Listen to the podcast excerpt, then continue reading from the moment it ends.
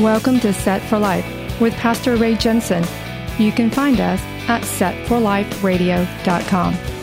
Romans 10:9 says that if you confess with your mouth the Lord Jesus and believe in your heart that God has raised him from the dead, you will be saved. So let's listen from God's word, verse by verse, on how we can prepare for the coming of the Lord Messiah Jesus, who died on the cross so that you can be set for life. You're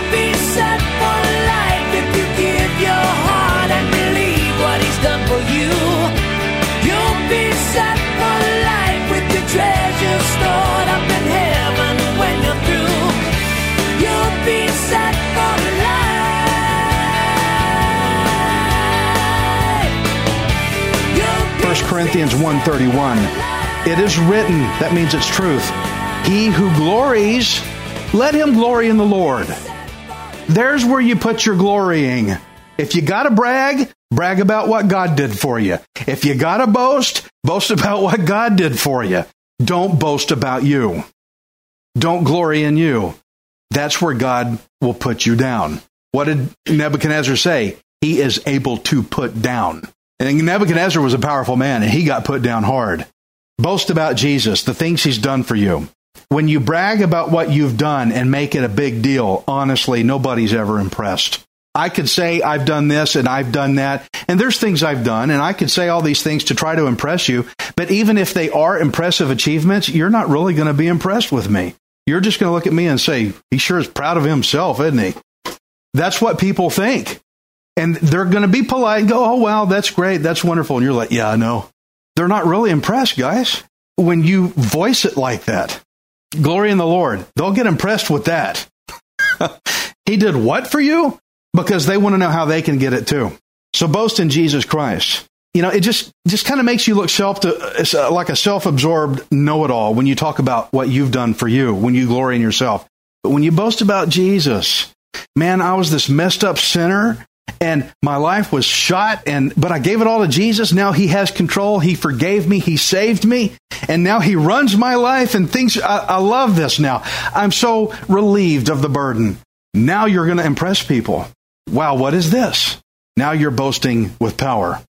Galatians 6 and 14 says, God forbid that I should boast except in the cross of our Lord Jesus Christ, by whom the world has been crucified to me and I to the world. This is why you can't stay friends with the world. You're supposed to be dead. The world's dead to you and you're dead to the world. That's why you can't be friends with the world anymore. This means you're dead and alive in Christ. Now, I have friends who have died and they are now gone. I can't hang out with them anymore because they're gone. It's that's the way it is. We know that. When the dead are gone, they're gone. We can't go do things together like we used to. We can't do those things because they're gone. And the same goes for us that when we really give ourselves to Jesus, the world becomes crucified, which means executed. The world becomes crucified, executed to us, and we become dead to the world. We're gone. When you start, when you, you can't play in the world anymore because you're supposed to be gone. How do you visit with those who are gone when they're gone? How do you have relationship with the world when you're supposed to be in Christ? That's what I'm getting at. We're supposed to be crucified. Being saved means you hang out with Jesus. He's now your priority, the one you glory in. So maybe you're thinking, Ray, well, I think maybe I've been going about things the wrong way. I don't want to be an enemy of God. What do I need to do to get right with the Lord? Glad you're asking. James gives, gives us a list of answers to that question. And if you follow this, it will get you in line with the Lord. James 4 and 7. Therefore, submit to God, resist the devil, and he will flee from you. Draw near to God, and he will draw near to you. Cleanse your hands, you sinners, and purify your hearts, you double minded. Okay, Christians, you want to see other people around you get saved? Then purify.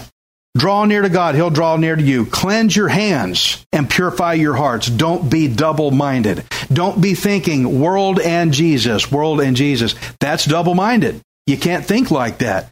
Pick one, get on that side, and stay there. People that are not saved and in the world, I'm not as hard on them as I am on people who say they're believers but still act like they're in the world. That's the one that get me really riled up. I really get after them because they're being double minded. It confuses people. If you say you're a believer, act like one. It's kind of what I, it's kind of what James is saying. And it's kind of the way I stand too. Submit to God, though, he says. Therefore, submit to God. Submit means to give yourself, all of yourself, over to the authority of God. When I make a plane ticket reservation, I go online and I fill out all the information and I, I know where I'm going. I know how much it pays for. I put my credit card info in. Here's the airline. Here's the seat I want. Here's the airport, the desk, all that stuff, where I'm going and everything. But you don't just walk away from the computer. There's one last button way down at the bottom that you still have yet to push or none of it goes through. It's a button that says submit. And if you don't push that button, nothing happens. So he's saying submit. You can know all this stuff, but if you don't hit the submit button, nothing happens. It's like you got all these fights and all these battles and all this worldliness going. Hit the submit button. Submit to God. Give it to him. Because when you boast, that means you're running on your own authority, which is actually quite puny compared to God's authority anyway. Now, I know a lot of people, they say they're saved. Maybe they are, I don't know. Uh, some people you can tell, and some people you don't. You can't tell. But they have, there's some people that are just not, there are some people out there saying, I'm saved, I'm saved, but they have not yet submitted to God's authority. They won't. They're not quite ready to go that far. But I respect God and so I'm saved. But they won't hit the submit button. Okay, well, I'll just fill out all my uh, airline information, not hit the submit button, show up to the airport and go, Where's my seat? And they're going to go, We don't have one for you. You have no place with us because I didn't submit it's very important that we see that word submit to God. You can't just say, I'm aware of God. I know about Jesus. He's a good guy. I respect him. So I consider myself saved and still run with the world. And you never submit to God. Friends, I'm telling you, you have to submit to God. Well, you mean all of it? Yes, all of it. Well, I can't do that. That's your problem. You've got to give it all to him. You don't think God can take care of your needs? Well, no, I still have to do it. That's the problem submit to God. It is false conversion. Those who will be told by Jesus, Depart from me, for I never knew you. Those who will not submit to him. Friends, to be saved, to be right with God, you have to submit to him. Every bit of what you're thinking right now, he, it sounds to me like he's saying, I have to give everything. Yes, you're finally getting it. All of it. You mean 100%? Yeah, that's the way it goes. That's the way it goes. Again, you you fight and you quarrel, you murder, you envy, all these things, and you still don't obtain. How come your way hasn't worked yet? It's because you haven't submitted to God. Well, yes, I have. Well, then what's the problem? There's probably little pockets in there in your life somewhere that you still have not submitted that you need to do that. If you have truly submitted to God, as he says, then when you resist the devil, then he will flee from you. That's powerful statement. Submit to God Second or first? First thing you do, submit. Then if you resist the devil, he will flee from you. But he's not going to flee from you if you don't submit to God.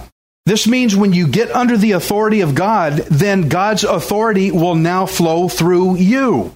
Because the devil is not scared of you. Did you know that? Devil, I've heard people, come on, Satan, not today. Don't provoke that. He's not scared of you. The devil knows he can take you down. He's already done it. We've already sinned. But when you submit to God all the way, that authority of God flows through you, and that's why the devil will flee from you when you resist him. It's not you. He's, I know it says he will flee from you, but it's the authority of God in you that he's running from. His authority will flow through you. Now, the Holy Spirit of God indwelling your spirit, that does scare Satan. Right. That's what makes him run. Those who continue to live in willful sin, are not resisting the devil. They're welcoming him. Come on, devil, let's be buddies. They are not resisting the devil, which means they are not in submission to God. They're still running by their own pride. James 4 and 9. Lament and mourn and weep. Let your laughter be turned to mourning and your joy to gloom. Humble yourselves in the sight of the Lord, and he will lift you up. Okay, this is not a Bible verse you want to post it note and stick it on your wall at work. Okay, because this is about a specific situation. Typically, when I think of Bible verses, I think of them saying the opposite of this. I, I typically think it should say, turn your laughter and your gloom into joy, not the other way around. But James is saying, stop celebrating your sin. Stop being happy about your sin. That's what our world is doing today. Sin is where the party's at. Our sin is what Jesus was crucified on the cross for. So stop celebrating it. And so if you're in deliberate, willful sin, you should not be happy as if nothing is wrong. Sin should scare you. It should. Today, people just aren't afraid of what sin will do to them. They celebrate it because they enjoy it. The laughter and the joy about sin needs to stop. We need to live repentant lives and humble ourselves down in the sight of the Lord because that's the only place He's going to lift you up. James 4 and 11. Do not speak evil of one another, brethren. See, he's saying brethren again. He's talking to believers. Do not speak evil of one another, brethren. He who speaks evil of a brother and judges his brother speaks evil of the law and judges the law. But if you judge the law, you are not a doer of the law, but a judge. There is one lawgiver who is able to save and to destroy. Who are you to judge another? Okay, this is one of those passages that people twist all up into knots when they see that word judge. Oh gosh, when people see the word judge, they go all 10 kinds of crazy with it, and it's always negative. Don't judge me, don't judge me. See the Bible. It says, Who are you to judge another? That's, but they pluck that out. They, they don't read the rest. What he said was, He who speaks evil of a brother and judges his brother. He puts them together. See, we're given permission to judge righteously, but he says he who speaks evil and judges. That means you're judging wrong.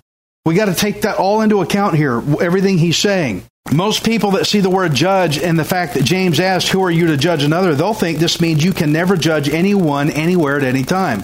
But you have to judge. Judge means you evaluate, it means you make a decision, you weigh things out. When you're telling somebody about repentance and getting right with Christ, you're, you're weighing out this person what they're doing. If you know what they're doing is what the Bible says sin, you have to help them get the speck out of your eye, but you got to get your plank out first. We have to remember what Jesus said in John 7 24. He said, Do not judge according to appearance, but judge. See that? He said to do it. For all the judge not people, look at this. Open your Bible and look. John 7 24. Do not judge, and, that, and, and that's it. He says, Do not judge according to appearance, but judge with righteous judgment. He tells you to do it. Jesus said, Judge, okay? but do it right. And so what did James mean then when he said when he asked the question, who are you to judge another? Again, you got to catch his context from verse 11 when he said, Don't speak evil to one another. That's the starting basis of the whole thing. Somebody was speaking bad about somebody, they were talking bad, they're stirring the pot, gossip, lying, whatever, and judging. You know that the judging is not righteous when they're talking bad about the guy. So it's, ba- it's wrong judging. Jesus told us to judge with righteous judgment. While James is speaking in agreement with what Jesus said, he's, he's telling us not to judge by speaking evil about one another. Now, we can follow Jesus' command to judge others with a righteous judgment. You know, in racing, in the Olympics, when they, they run a race and they put those guys on that bema, it's the first, second, third platform what they're doing is judging the guy right. They put the gold medal on around his neck saying, I judge you first. The silver goes to I judge you second, and the bronze goes to I judge you third. That's what righteous judgment looks like when they stand on that bema. And by the way, did you know that the believer's judgment is going to be at a place called the bema seat? Isn't that cool? That's where we're judged with righteousness. How cool. So there is a judgment that's right. Now, Speaking bad about other people tears them down. That's where the judge not passage that everybody likes to throw at Christians saying that all judging is wrong. No, it's not. Not all judging is wrong. Judging according to evil is wrong, but judging by righteousness is something that Jesus actually told us to do. Because righteous judging builds up, while talking bad about others and talking evil of one another tears them down. And not only does it tear down the one you're talking about, but guess what? It tears you down too. Because talking down on others is totally opposite to the humble spirit that God desires of us. And so whoever speaks evil of someone else, that person becomes sentenced by the law of God, like it says there in James 4. They become sentenced by the law of God. Those of you who call yourselves a Christian, but you're constantly talking bad about other people, you are incriminating yourselves. Did you know that? Well, I'm a Christian, so why are you talking bad about people? You're incriminating yourself. You're not just hurting them, you're hurting yourself. The only one who is above the law is the lawgiver. Look in verse 12. You see how it says lawgiver? In verse 12 is capitalized. When verse when lawgiver is capitalized, that indicates deity. That means God. God is the lawgiver. And so God not only wrote the law, but he also administrates it. God is both the judicial and the executive branch when it comes to this sort of thing. He writes the law and he executes it. As James says in verse 12, he is able to save and destroy. That's the executive part. He can execute judgment. He can also put on salvation to us. And the reason that James wrote that there's only one lawgiver is so that those who had been talking bad about others would realize that they are not above everybody else. Only God is. You know those people that talk like they're better than you? They're above you, and so that gives them the right to talk down on you. You have all been through it. I know you have. Those people are incriminating yourselves. Don't let what they say down on you hurt you. They're hurting themselves. The law is incriminating them. They're being sentenced by it. You remember that the lawgiver, God, is above all of us. Now, this would this lesson here would serve as a sharp, a very sharp rebuke for all these people that he's writing to. They've been talking bad about each other, they've been getting into fights. This would rebuke them to hear this that they need to repent and stop talking down on other people, to turn it around, stop tearing people down, and start building people up. Since there is only one lawgiver, that's why James asked, Who are you to judge another? Meaning, who are you to speak evil about somebody like you're above them. You're not above them. So who are you to judge in an evil way like this? You're not above them. There's only one lawgiver. He's the only one above everybody. So what makes you think you've got a place to look down on anybody? You don't. The only one that should be looking down on anybody is God looking down at us because he is above us. You lose the right to talk down on other people when you realize that you're not above them and God is above you. James 4 and 13. Don't boast about tomorrow. Verse 13. Come now, you who say, today or tomorrow, we will go to such and such a city, spend a year there, buy and sell, and make a profit. Whereas you do not know what will happen tomorrow. Let's make all these big plans. Well, you don't know what's going to happen tomorrow. For what is your life? It is even a vapor that appears for a little time and then vanishes away. Instead, you ought to say, if the Lord wills, we shall live and do this or that. But now you boast in your arrogance. All such boasting is evil. He's talking about people looking to make career moves. I'm going to go do this and I'm going to go do that and I'm going to make all this money and uh, we're going to get rich and we're going to be awesome. And then there's that pride again. See it? See what they're doing? Let's go move to this city and we're going to work and buy and sell. We're going to do awesome and we're going to be cool. And uh, here comes the pride thing again. He says, Why are you doing this? You don't even know what's going to happen tomorrow. Your life's so short.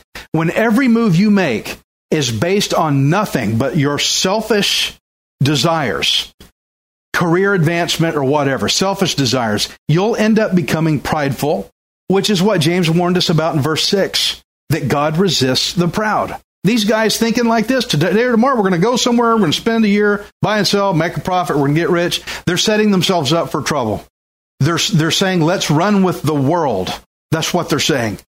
So James is saying we should place our business decisions. It's okay to make business decisions. It's okay to have ambition. I'm not speaking against ambition. But put your business decisions and your ambition underneath God's will. Submit to God's authority. Did he not just previously say that? Even your business decisions, where you're going to work, where you're going to live, how you're going to do things, even that, not just even giving yourself to God, but even your choices needs to be put under the authority and will of God. It will keep you from becoming prideful. It will keep God from resisting you. And, and, you'll probably end up being more successful by doing it that way. And I've had people tell me, well, I don't want to give it to God because what if God tells me to do something I don't want to do? Well, I guarantee you it's going to be better off than what you're going to do if you do it your own way. Our ultimate objective should be what does God want me to do? What does God want me to go do work? Where does God want me to make a living? Where, how does God want me to make an income? What does He have to say about it? Pray. Ask. Remember? You don't have because you don't ask. You got to ask. It's okay to have ambition, but is the ambition to glorify you or to glorify God? I get that a lot. Ray, what do I do with my career? I don't know. What, who are you doing it for? You doing it for you? Or are you doing it for the Lord? We need to submit our lives and everything we do to the Lord's will. Well, Ray, how can I how can I give my job to God? H- how do I do that? Well, you've got coworkers, don't you? You've got network people in, in your business. Do they know Jesus? Are you making any effort to communicate the gospel to them? Well, I can't do that. I'll get fired. Well, then it's it's about you. It's glorifying you. I worked at a job place representing the gospel to people, and I was told on numerous occasions to stop or you'll get fired. I tried to get fired, and it never happened. God protected me because I gave it to Him. It's not that I was just blatant about it. I mean, I did it right.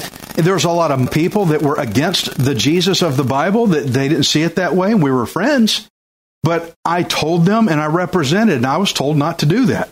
You're going to stir up controversy in the company. Guys, I'm not there to make money. You're at your job to represent Jesus Christ. God could make you rich overnight if he wanted to. So why doesn't he?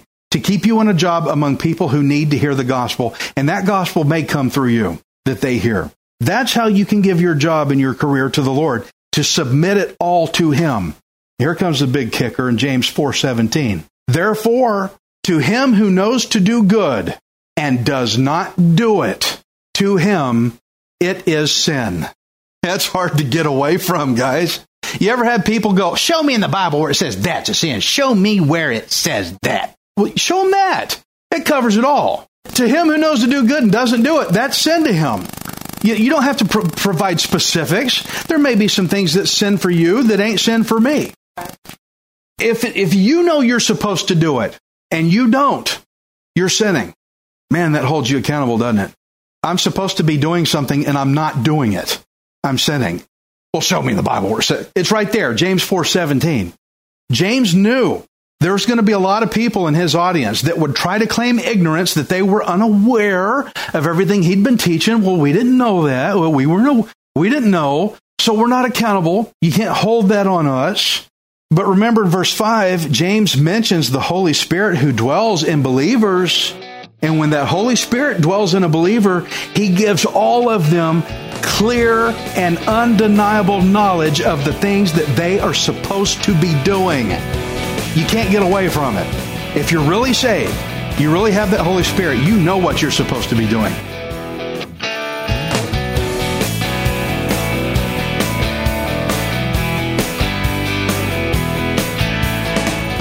You for listening to Set for Life. We hope you can join us next time, unless Jesus returns for us first. Set for Life is the radio ministry of Pastor Ray Jensen. We invite you to subscribe to our podcast at setforliferadio.com. Hi, this is Ray Jensen. Thank you for giving me the opportunity to encourage you in God's Word. If the Bible doesn't excite you, then you're not reading it. I want you to remember that you are not worthless, you are priceless. Messiah Jesus died on the cross to redeem you so that you can be set for life. You'll be set for life. You'll have all you need. Just receive with a willing heart. You'll be set